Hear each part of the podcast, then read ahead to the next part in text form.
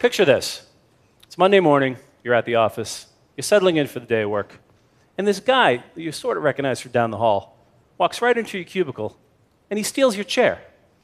Doesn't say a word, just rolls away with it. Doesn't give you any information about why he took your chair out of all the other chairs that are out there. Doesn't acknowledge the fact that you might need your chair to get some work done today. You wouldn't stand for it. You'd make a stink. You'd follow that guy back to his cubicle and you'd say, Why my chair? Okay, so now it's Tuesday morning and you're at the office. And a meeting invitation pops up in your calendar. and it's from this woman who you kind of know from down the hall. And the subject line references some project you heard a little bit about. But there's no agenda. There's no information about why you were invited to the meeting. And yet you accept the meeting invitation and you go. And when this highly unproductive session is over, you go back to your desk and you stand at your desk and you say, Boy, I wish I had those two hours back. Like I wish I had my chair back. Every day, we allow our coworkers, who are otherwise very, very nice people, to steal from us. And I'm talking about something far more valuable than office furniture. I'm talking about time, your time. In fact, I believe that we are in the middle of a global epidemic of a terrible new illness known as MAS, mindless accept syndrome. the primary symptom of mindless accept syndrome is just accepting a meeting invitation the minute it pops up in your calendar. it's an involuntary reflex. Ding, click, bang, it's in your calendar. Gotta go, I'm already late for a meeting. Meetings are important, right? And collaboration is key to the success of any enterprise. And a well run meeting can yield really positive, actionable results. But between globalization and pervasive information technology, the way that we work has really changed dramatically over the last few years. And we're miserable. and we're miserable not because the other guy can't run a good meeting, it's because of MAS, our mindless accept syndrome, which is a self inflicted wound. Actually, I have evidence to prove that MAS is a global epidemic. Let me tell you why. A couple of years ago, I put a video on YouTube.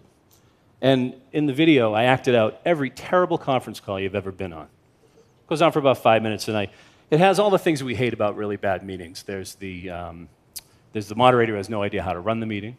There are the participants who have no idea why they're there. The whole thing kind of collapses into this collaborative train wreck, uh, and everybody leaves very angry It's kind of funny. Let's take a quick look, just, just a little. Our goal today is to come to an agreement on a very important proposal. As a group, we need to decide if. Hi. Who just joined? Hi, it's Joe. I'm working from home today. Uh, hi, Joe. Thanks for joining. It's Dave Grady. Uh, I was just saying we have a lot of people on the call, a lot to get through. So we'll skip the roll call. I'm going to dive right in. Our goal today is to come to agreement on a very important proposal. As a group, we need to decide if. Bloop, bloop. Hi, who just joined? No? I thought I heard a beep. Sound familiar?